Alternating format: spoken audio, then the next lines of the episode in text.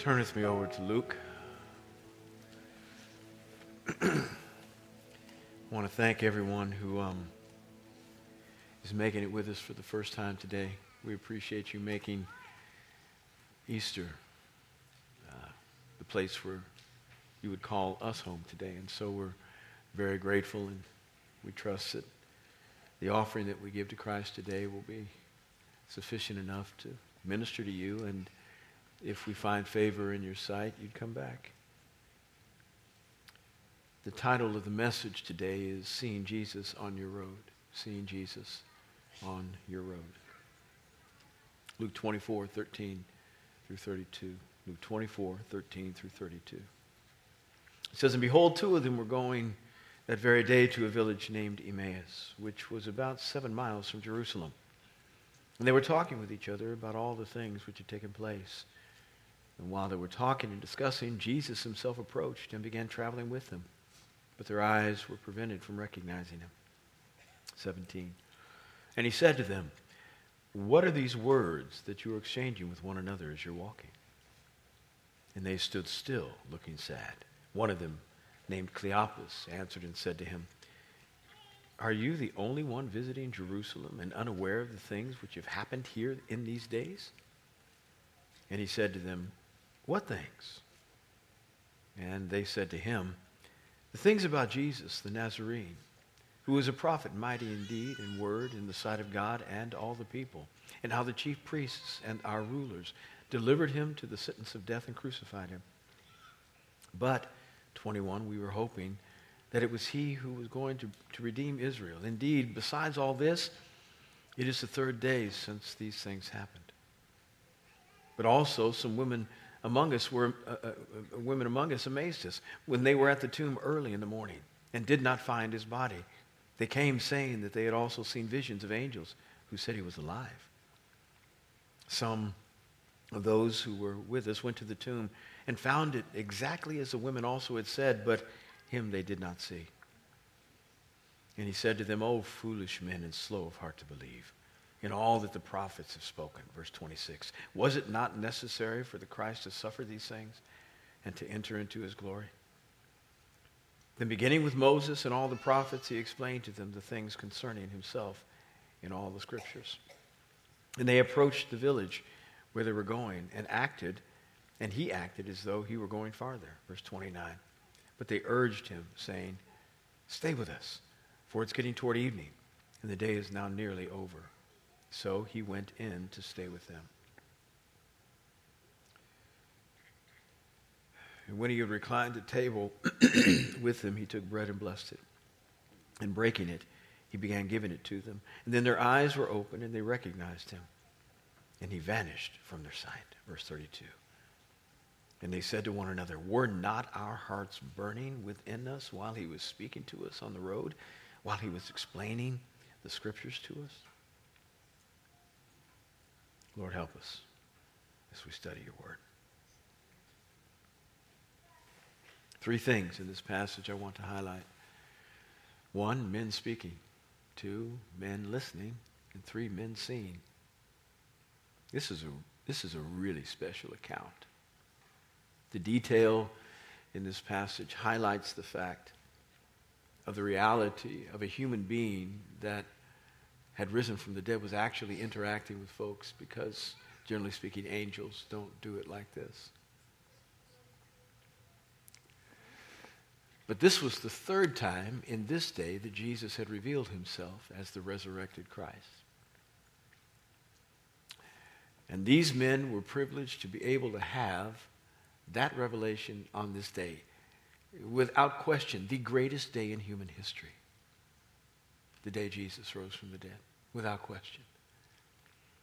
And these men were privileged to actually not just see him, but have him walk with them for like hours. It says it was seven miles from Jerusalem to Emmaus. That's like starting here on Route 50 and heading all the way to 66. That's about seven miles away, walking. It'd take you three, four hours to get there. And we don't know at what point Jesus entered into the journey, but it was long enough whereby relationship was developed and they asked him to stay and he was able to talk about stuff and they were able to talk with him and kind of conversation that probably would have gone on even longer had not things transpired that made Jesus depart. And they got to be with him.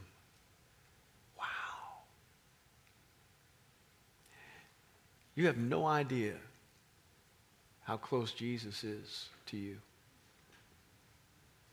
He's journeying with you on your walk.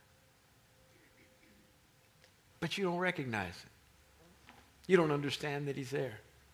Just like these men, for some reason, your eyes have been prevented from seeing that which you need to see. But it's not because God doesn't want to show you. I think it's because of the hardness of our hearts that the revelation of Christ demands change. You can't stay the way you are when you understand who he is. You cannot, because then the mirror is put in front of you, and you realize what you're created to be, and you are so far from that. You have to change. And so God allows you the privilege of having an opportunity to understand that He is with you in your journey, but you have to have a heart that's willing to accept all that that means. If not, you're prevented. Casting pearls before swine is still a, strategy Jesus does not employ. And these men had an opportunity. Wow, but they were the third. There was another opportunity before them, too. Mary of Magdala saw Jesus first. She came to the tomb. she didn't have enough time because the Sabbath had come. Now, the Jewish way of calculating days started at 6 p.m., not at 12 a.m., like we start days. And the Sabbath had come on that Friday Jesus had been crucified. You can't work on the Sabbath. And so they did what they could in order to prepare his body for burial, mummify him, but they could not finish. And so they, they put him in the tomb, and they planned to come back after the Sabbath and finish the preparations. And this was generally the job of the women in the team. And so Mary and a woman named Joanna, if you look in Matthew and you superimpose all of these accounts of the resurrection, they came to the tomb to try to finish what they were doing. And I'm convinced that this was probably a, a process that was cathartic, important to their healing, because it's kind of obvious that the person that you're tending to doesn't care. He's dead. But it was important for them to do something for him. Why? Because he had done everything for them, especially Mary.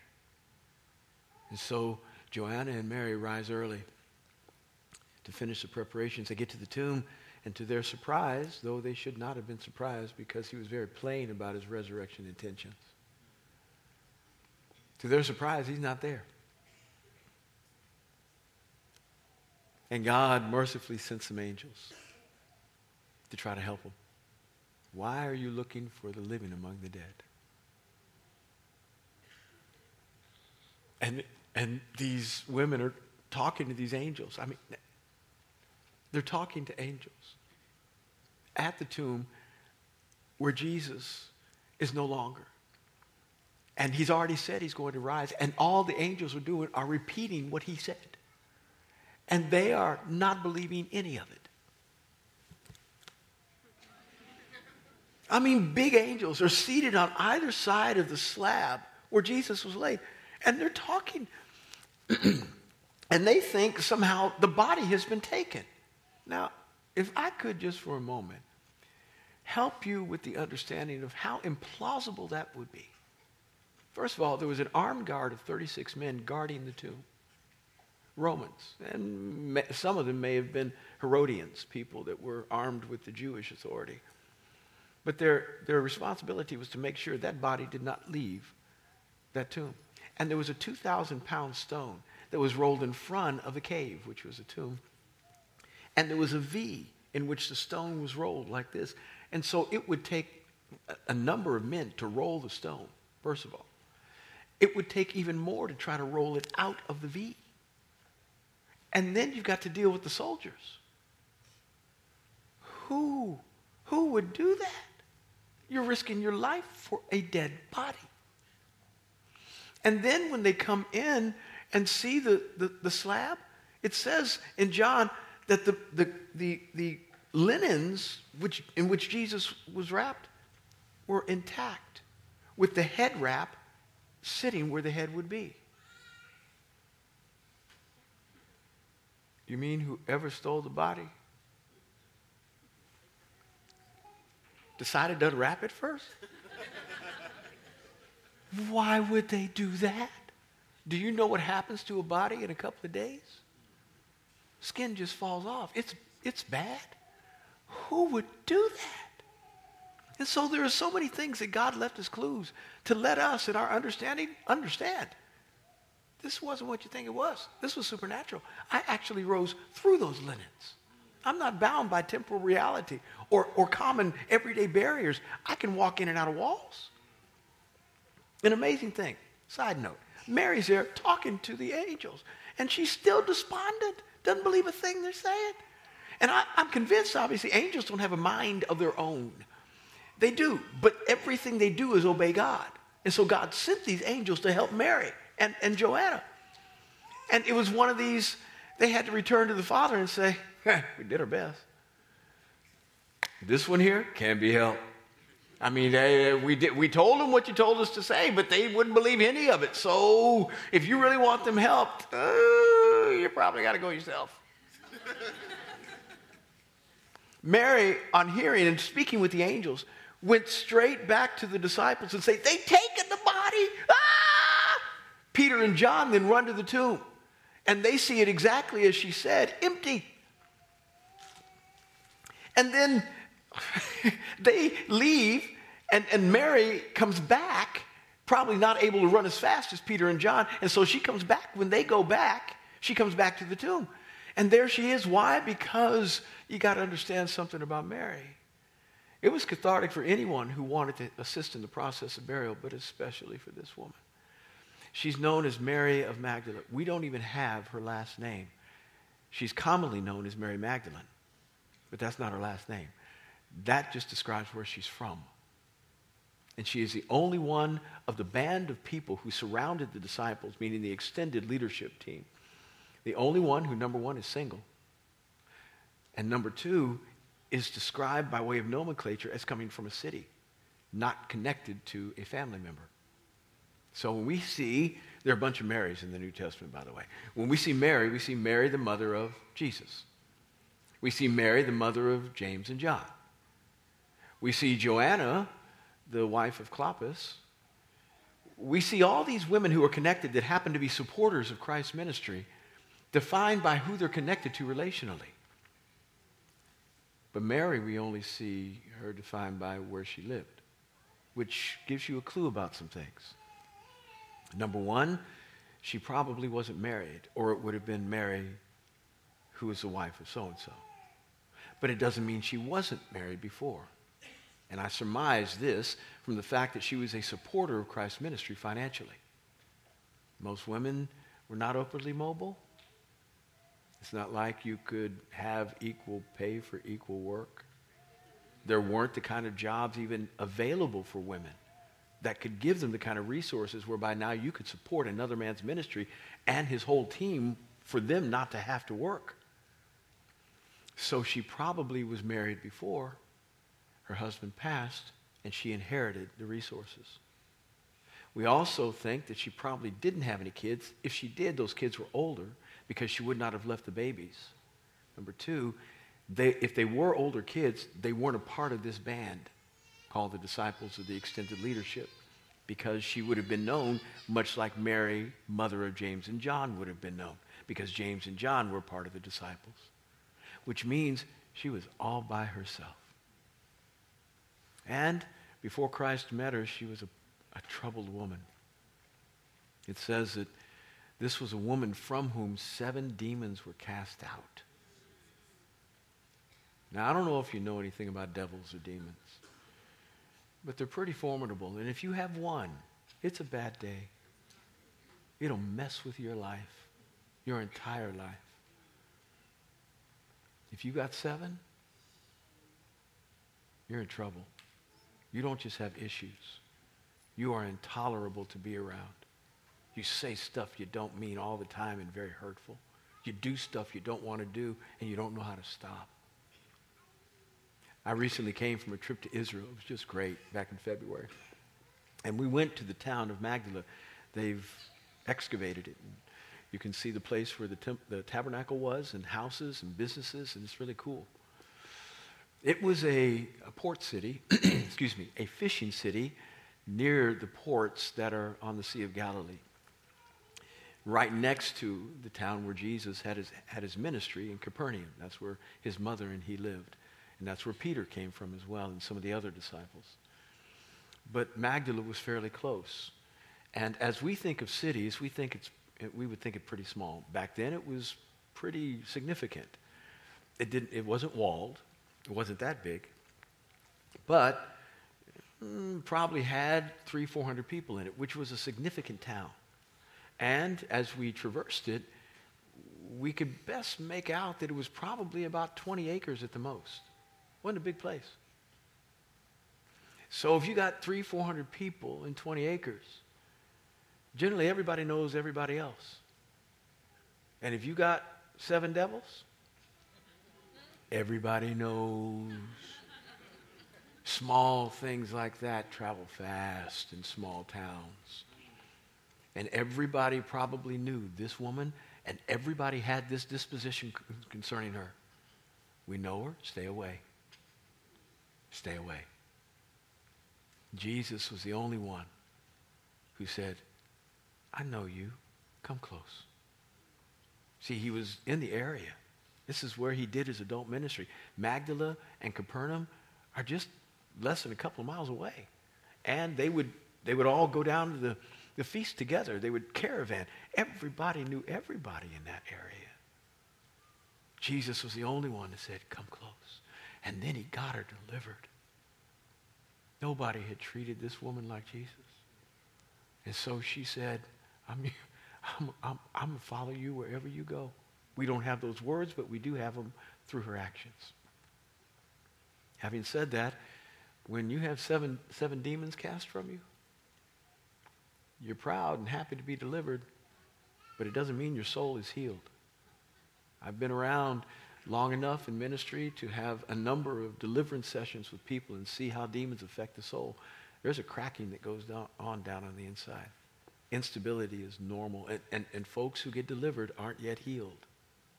They need a lot of time. Here's a woman who probably had not yet come to the full place of wholeness. And the one that she was so appreciative to was not gone. She was distraught out of her mind. Why? For all the reasons I just said, and she was the only single woman in the bunch. She had nobody else. Nobody. What was she going to do now? Peter couldn't care for her like Jesus did. Andrew couldn't. Philip couldn't. She's a tag along. She's an extra. She's sitting at that tomb trying to figure out life. So after Peter and John go back, she's there and she's trying to, to calibrate. And I, I guess the conversation between the angels and God, when something like this, if you want her help, you have to go yourself. Because we did our best. You're going to have to go yourself. So Jesus shows up. Oh. Now we know this about Jesus, that he showed up and, and, and the conversation ensued that sounded something like this Mary, he calls her name, he hold, she holds on to him, and he says, Let me go because I got to go to the Father. I haven't been there yet. Jesus thought so much of, Mary being healed and helped that he delayed an appointment with the Father. you have no idea how he attends to your needs. You have no idea. So she's there at the tomb. He appears, and she supposes he's the gardener. And she says, if, if you tell me where you've laid him, I'll go get him. And then he says, Mary. And the way he said it, he must have said it to where it, it was like nobody else could say it. And I'm letting you know, I can call your name, but when God does, oh, it sounds so different. And God's calling you today. Listen. Don't turn your hearing aid off. Listen. Because he can say your name like no other. He said, Mary, she said, Rabboni! Immediate recognition because he said it like nobody else could. Rabboni means teacher in Aramaic. And she went and grabbed him. And she held on. You know, you ever been in one of those uncomfortable hug moments? yeah? You know, where you're done, but, the other party isn't? You ever been there? It's like, okay, okay, yeah, okay, yeah, okay. Oh, this is this is great, isn't it? We're having a good time. That's what this was. Why? She lost him once. She wasn't going to lose him again. She held on. And when you find Jesus, I pray you hold on to such a degree that you make him say what he had to say to her. You're going to have to let me go. You got to let me go. You hold on like. He said, I got to go to the Father. You have to let me go. That was the first revelation of him post resurrection. He then appeared to the other women who came with her to the tomb the first time and told them, Go tell your brothers I've risen from the dead. Mary and the other women went to tell the disciples. They didn't believe a thing they said. Not a thing. They thought, Women. I'm not being disparaging. I'm being real. That's what they thought probably. Women, they're seeing stuff. You know. You know women.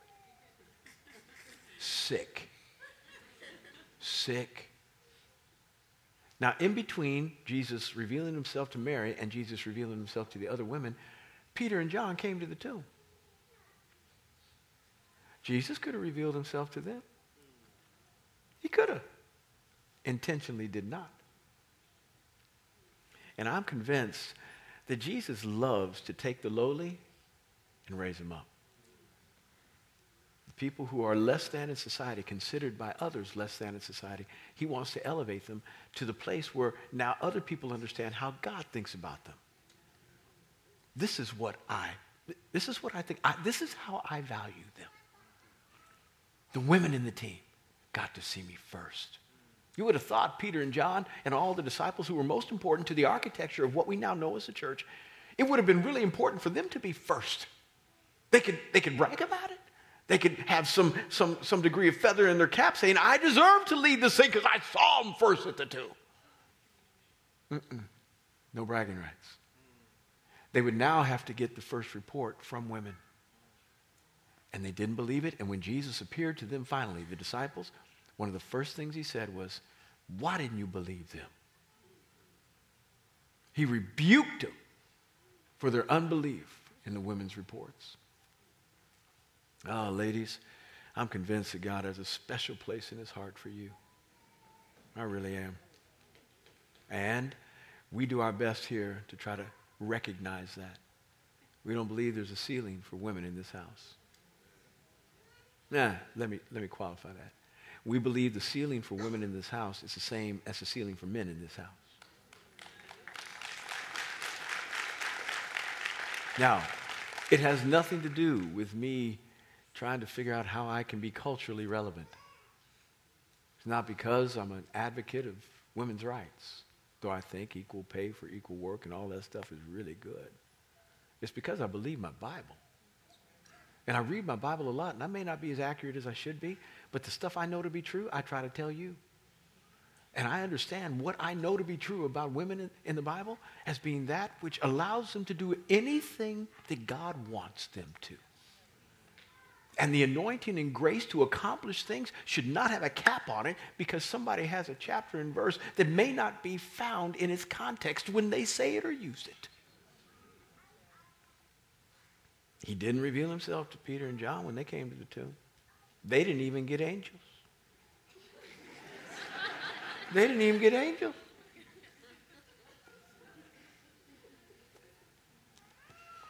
And then we've got this revelation, the third road to Emmaus. oh, gosh. These guys are leaving Jerusalem because the Passover feast is over. So everybody has come to Jerusalem. Jerusalem, we think, was about 200,000 people as, as, as inhabitants of the city. But when the Passover, the Feast of Pentecost, and the Feast of Booth, three feasts to which the Israelites had to come from wherever you were in the world, you had to descend upon Jerusalem. Three feasts probably swelled the numbers to a million that, at that time. That, that's how many people showed up. After the feast was done, everybody went back home, wherever they were from. And so most people would have left after the Sabbath was over, and that would have been 6 o'clock on Saturday evening. But these guys were part of the disciples, not part of the 11 that were left after Judas did what he did, but part of the broader group. And they, they had this idea in their mind about the third day thing, and they even mention it in this passage. Chief priest killed him, and there was something about a third day he was supposed to fix stuff. And so they stayed all the way till the third day. But the third day didn't happen like they thought it was going to happen. And so, sure enough, Jesus rose. But they didn't believe the report that he did when people saw him.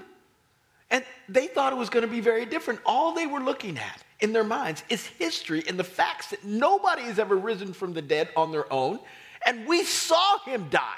We saw the women preparing the body. He was dead as dead could be. We don't know how you get undead. That's all they were thinking about is the present circumstances, what their natural five senses were telling them. They weren't thinking about what he said. They weren't thinking about the word. They weren't thinking about the power of God that wanted to redeem them by the resurrection and make them brand new. They weren't thinking about any of that, even though Jesus had told them so many times. And it's amazing how you can develop amnesia. Those circumstances begin to talk so loud, you can't remember a thing God said to you. He said He's going to take you through. Like He told the disciples, get in the boat, we're going to go to the other side. Mark chapter 3. That's what he said. Get in the boat, we're going to the other side. A storm came up as they were in the middle of the sea. Peter looks at Jesus, who happens to be sleeping in the hull, and says, Why aren't you helping us bail? Do you not care that we are perishing? Water was coming in faster than they can put it out. Jesus got up on the bow of the boat and went, Shh, hush, be, hush, be still. And he said to the disciples, Where's your faith? Meaning this Do you remember what I said when we got in the boat? What I say? What did I say? Get in the boat. We're going to the other side. What about this storm made you think that it would nullify what I said? When the storm comes, you forget everything that God said. I beg you don't do that. That's what these men did. Dead is dead. Didn't matter what he said, dead is dead. And they missed an opportunity. Here they are talking, and they're talking about the facts without the faith. and when you talk about facts without faith, you're always inaccurate. You may not be totally wrong, but you aren't right enough to make great decisions. When you talk about facts without faith, you are inaccurate at best. You could be totally wrong, but you are definitely not on point.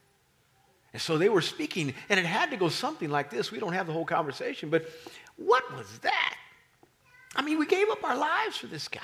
He was supposed to be the king, the Messiah who would sit on the throne, and, and, and the one David talked about, and the one everybody was hoping for. And this throne would never have an end point. He would always reign, and there would always be increase to the government. It would never stop expanding. And we thought he was the guy, and all of us were going to be, you know, government employees and appointees, and, and we were going to have jobs. And now he's dead. What was that? What was that? How, what are we supposed to do now?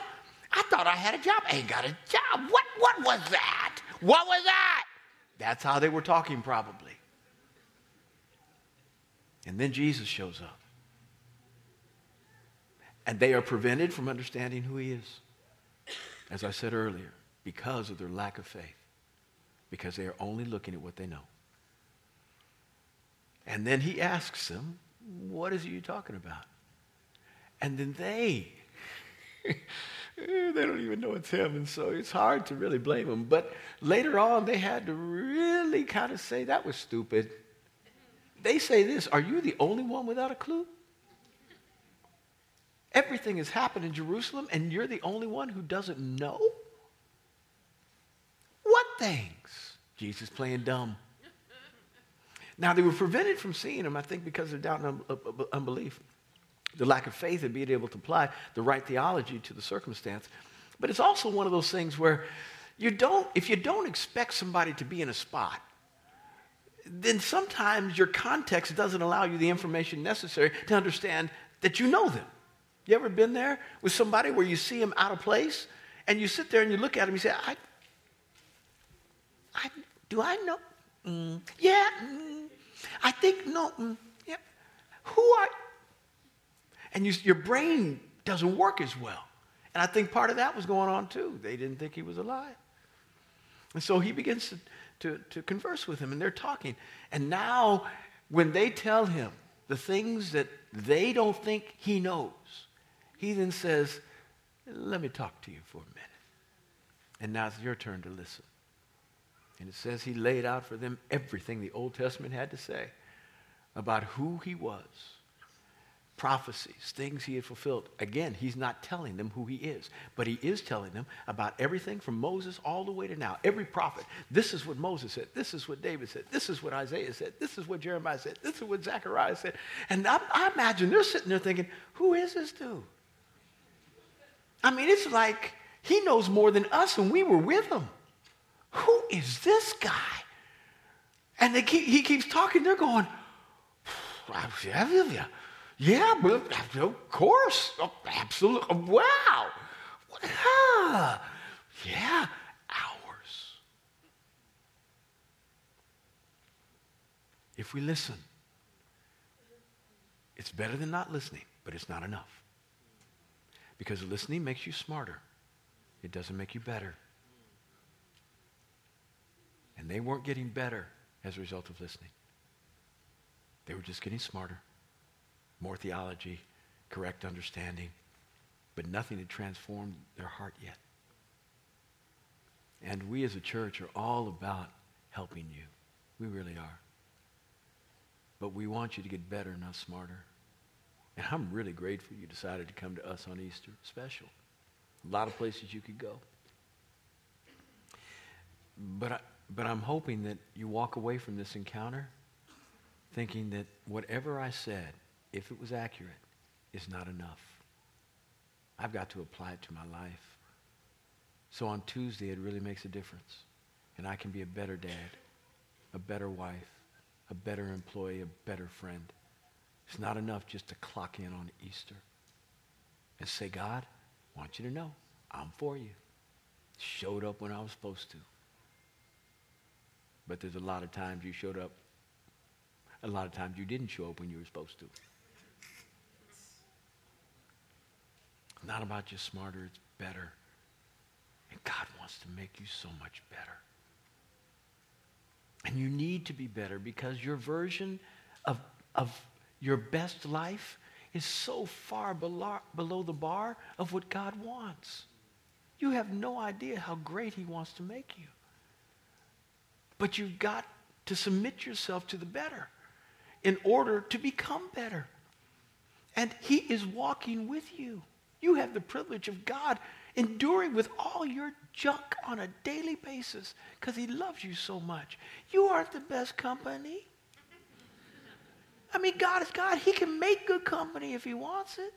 And he chooses to walk with Brett. Are you kidding me? I'm your best option? Wow. I feel bad for you. I really feel bad for you.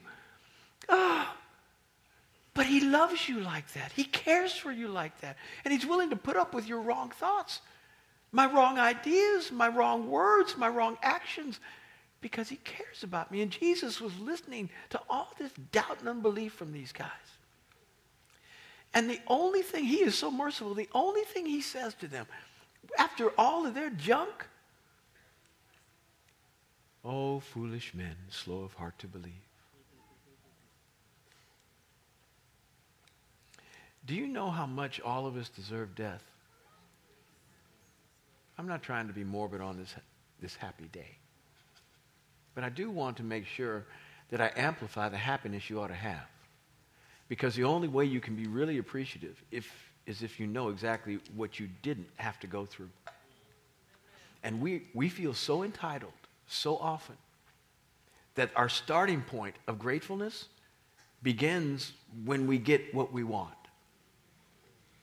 As soon as we get what we want, God answers our prayer. Thank you, Lord. Oh, we're so grateful. You're a good God. And if He doesn't, oh, that generally doesn't come from our mouths. Hey, you know I'm down here? Just want you to know. Have you forgotten about me? We feel so entitled. And as soon as we get a long list of things not answered, then we begin to question whether He cares about us. That's how entitled we are. Now, there's, no, there's nothing wrong with asking God questions. There's a lot wrong with questioning Him. Because that question, do you care for me, is best answered by the sacrifice that was given on your behalf. So we need, we need to, to bring the starting line back a little bit rather than making it the place at which we say, Well, you answered my prayer. I want you to know how grateful I am. Let's start way back here. I deserve death. The wages of sin is death. I've sinned a lot. I was really good at it. I had savings accounts. I'd, I'd gained so many wages from, from sin. I had 403Bs. I, I, I had saved up. My wages were so great. And I'm still breathing. I'm still breathing. So if I come back here as a starting point at which I need to be grateful, it really doesn't matter, though I would love for things to go really well. It really doesn't matter with respect to how much gratefulness and honor and praise I give him as to whether things go right with me today at all. I just start from the basis, the, the least common denominator. I ain't going to hell. Oh, listen, it's all a good day. Even if my day's wrecked, it's a good day. And Jesus is listening to this doubt and unbelief that is spewing from these guys' mouths. And all he says is, Oh, foolish men, slow of heart to believe. Parents,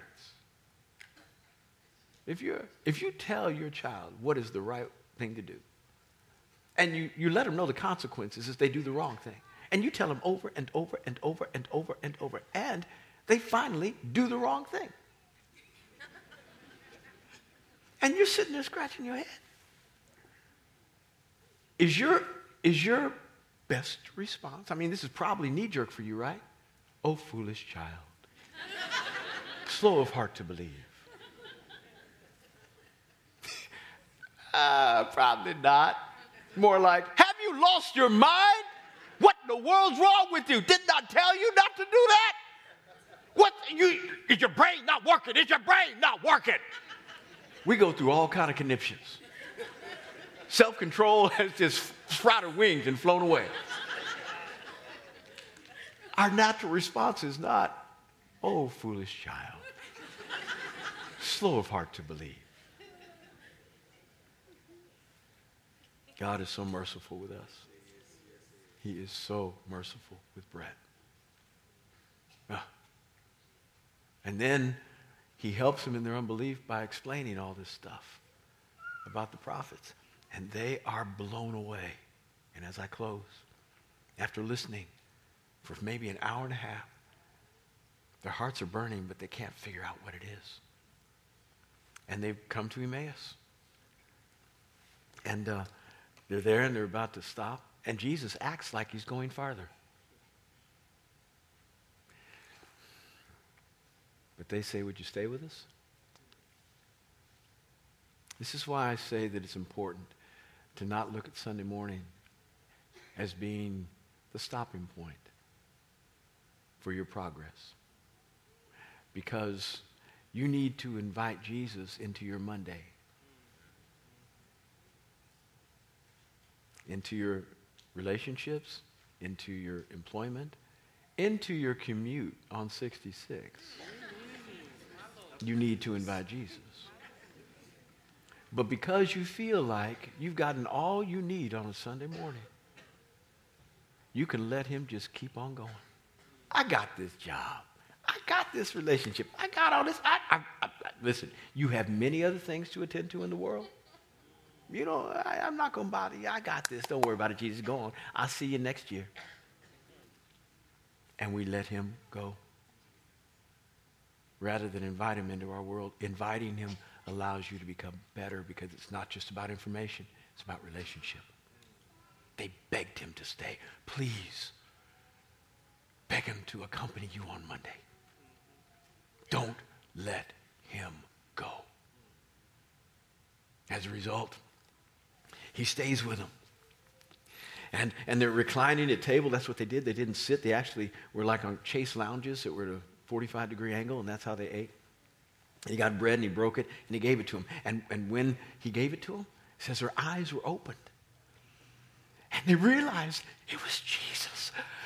They, they don't say much, but they just kind of like, oh, oh. And then as soon as they react, he's gone. Just pops out. Just gone. And I imagine they were sitting there, oh, wait a minute. Wait, wait, wait, wait, wait, wait. Come There's so much I want to say. I want to ask you. Oh, we were stupid. Oh, we were really, oh, we were, dumb. oh, why, why, wait, wait, wait, wait. He was with us for two, two hours. Oh, we missed it. I could have had a V8. I'm showing my age, I'm sorry. It's a commercial back in the 80s where people were drinking stuff that wasn't as good as V8, and everybody would say, I could have had a V8. Jesus is with you on your journey. He's with you, but you don't recognize it. And I beg you, don't wait to the end of your journey. Don't wait to the end of your life. So many people are saying, Yeah, you know, I'm good. When I really need them, I'll get them. I, want, I have some priorities. I got to get my job. I got to get my family. got to get all these things in order. And somewhere around 50, 60, mm, I'll get to the point where, you know, I'll give my life and stuff. Now, he'll take you whenever he can get you. That's how much he loves you, and that's how merciful he is.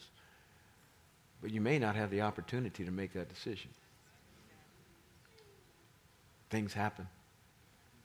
Secondly, you will have missed 50 years where you could have had a V8. Oh, the conflict that was going on in these guys' soul. How did he, he the only one who's risen from the, and we were with him the entire, and we, oh, we're glad he's alive, but we could have. Oh, what could have been? Oh, we were so disrespectful. Oh, I said, Are you the only one who doesn't have a clue? Oh, my goodness. Oh, that's bad. Oh, that's real bad. Oh, I'm an idiot. I'm an idiot. I'm an idiot. You get to the end of your life, you don't want to realize that you're an idiot. He's walking with you. Open your eyes. If you don't, He's merciful.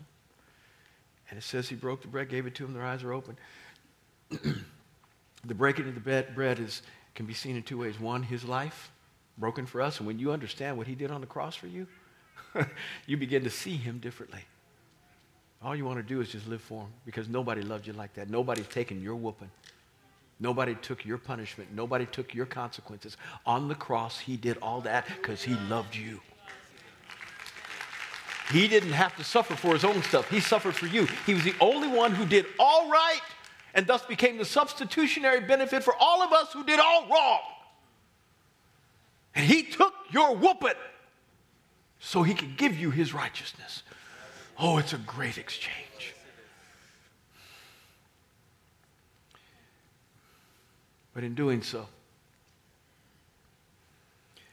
it required that his life be taken and he be broken in such a way that no man has ever been broken. He actually became sin. He didn't just take on your sin, he, he became it. And it says that he was not even recognizable. That's how bad it was. It's horrible. When you understand him being broken, all you want to do is live for him every day. Your eyes are open, but there's a second breaking here that needs to be recognized. It wasn't just the bread of his life being broken, it's the bread of your life being broken. Generally speaking, people don't just wake up one day and say, Well, today's a great day to give my life to God. I think I'll do it. Yep, yep, yep, it's Tuesday. Most people come to church because your life is a wreck. It's broken. He's done this to you. And when God does this, we normally blame it on the devil.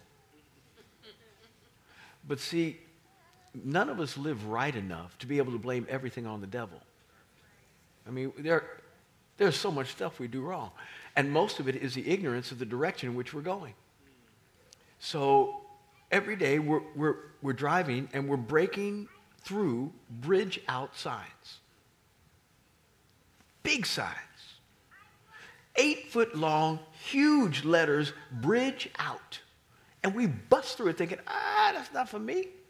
That's for everybody else. I know what I'm doing. They get judged, not me. I'm cool. Another bridge outside. Yeah, that's for that other dude over there. He's in trouble. I mean, he's in, he needs to stop. Me, uh-uh, I got this. And we keep going, and we keep going, and we keep going. And then God causes our car to seize. No oil.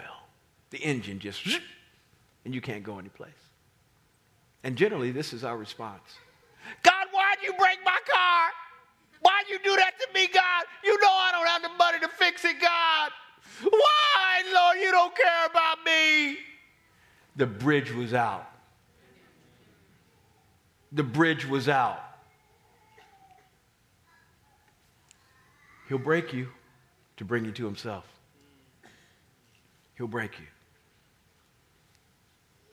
I'd rather recognize him on the walk than in the breaking. In the breaking, you'll see him differently. It, your eyes will be open. Oh, I think I need God now more than ever. Oh, what was that passage again in John 3.16? For God so loved the world. Oh, he loves me. Okay, I'm going to church. Breaking's tough. You see him, but it's hard. The walking's much less consequential with respect to difficulty. He's walking with you now. Don't wait to the end of your life nor the breaking to try to figure out how to find him. Let's pray.